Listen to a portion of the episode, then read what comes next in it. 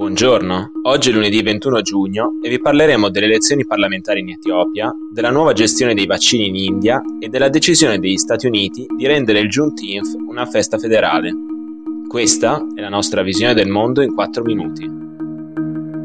Oggi l'Etiopia andrà a votare per il rinnovo del Parlamento, nonostante un conflitto sanguinoso e una carestia incombente nel nord del paese.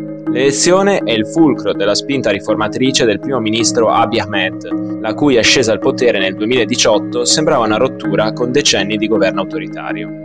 Il Partito della Prosperità di Abiy, nato nel 2019 dalla fusione dei gruppi che componevano la precedente coalizione di governo, è già dato per vincitore. Nonostante le apparenze, Abiy e il suo partito non sembrano così diversi dai governi precedenti. I partiti di opposizione l'hanno accusato di minacce e manipolazioni per eliminare gli avversari, mentre la comunità internazionale ha criticato la gestione del conflitto nella regione settentrionale del Tigre da parte di Etiopia ed Eritrea. Si stima che dall'inizio degli scontri a novembre i morti siano diverse migliaia e gli sfollati quasi 2 milioni. La settimana scorsa diverse agenzie umanitarie hanno avvertito che 350.000 persone sono sull'orlo della carestia, ma il governo ha minimizzato sostenendo che gli aiuti umanitari abbiano raggiunto la regione senza problemi. Nel frattempo, il voto è stato rimandato a settembre in 64 delle 547 circoscrizioni a causa delle schede elettorali difettose e delle accuse dell'opposizione di irregolarità. Inoltre, negli ultimi mesi, nelle regioni di Amara, Oromia e Benishangul Gumus sono rimaste uccise centinaia di persone a causa di una nuova ondata di scontri etnici. Diversi partiti di opposizione, tra cui il Fronte di Liberazione degli Oromo, stanno boicottando le elezioni e alcuni hanno rilasciato una dichiarazione congiunta in cui denunciano le violenze del Partito della Prosperità, avvenute durante la campagna elettorale fuori dalla capitale Addis Abeba. A partire da oggi, tutti gli adulti in India avranno diritto a essere vaccinati gratuitamente dal governo federale contro il Covid-19. La nuova politica, annunciata dal primo ministro Narendra Modi la scorsa settimana, pone fine a un complesso sistema introdotto solo il mese scorso di acquisto e distribuzione dei vaccini che sovraccaricava gli stati, causando forti diseguaglianze.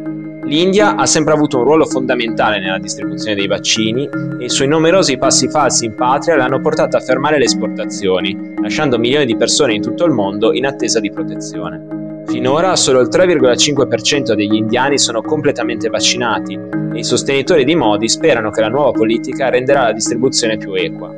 Grazie ai nuovi provvedimenti, il governo federale ha acquistato una quantità maggiore di vaccini e gli stati riceveranno i sieri in base alla popolazione, all'incidenza del virus e al numero di persone finora vaccinate. Modi spera che questa misura lo aiuti a recuperare la fiducia della popolazione, ma considerando la situazione sanitaria del paese non sarà affatto semplice. Il presidente degli Stati Uniti Joe Biden il 18 giugno ha firmato una legge che rende ufficialmente una festa federale il Juneteenth, la giornata che commemora la fine della schiavitù nel paese. Durante la cerimonia alla Casa Bianca, Biden ha spiegato che ha voluto fortemente questa legge perché si augura che in questo modo gli Stati Uniti possano cominciare a fare i conti con il proprio passato.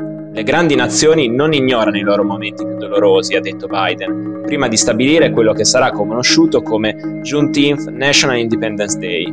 Le grandi nazioni non si girano dall'altra parte, veniamo a patti con gli errori che abbiamo commesso e ricordando quei momenti cominciamo a guarire e a crescere più forti. La vicepresidente Kamala Harris ha riflettuto sulla natura storica della giornata e sulla presenza di legislatori neri che hanno lavorato duramente per fare in modo che la proposta diventasse legge. Juneteenth commemora il 19 giugno 1865, quando la notizia della proclamazione di emancipazione arrivò nella città texana di Galveston, permettendo agli schiavi di essere di nuovo persone libere. Prima che il 19 giugno diventasse una festa federale, era già celebrato nella stragrande maggioranza degli stati e a Washington DC. Il Texas è stato il primo a rendere Juneteenth una festa nel 1980. La comunità nera ha apprezzato la decisione dell'amministrazione Biden, ma non ritiene che sia abbastanza per combattere un razzismo sistemico ancora fortemente radicato. Attualmente diversi stati a guida repubblicana hanno promulgato o stanno considerando una legislazione che metterebbe a rischio il diritto di voto delle persone nere, contribuendo a renderle sempre più marginalizzate. Per oggi è tutto, dalla redazione di The Vision, a domani.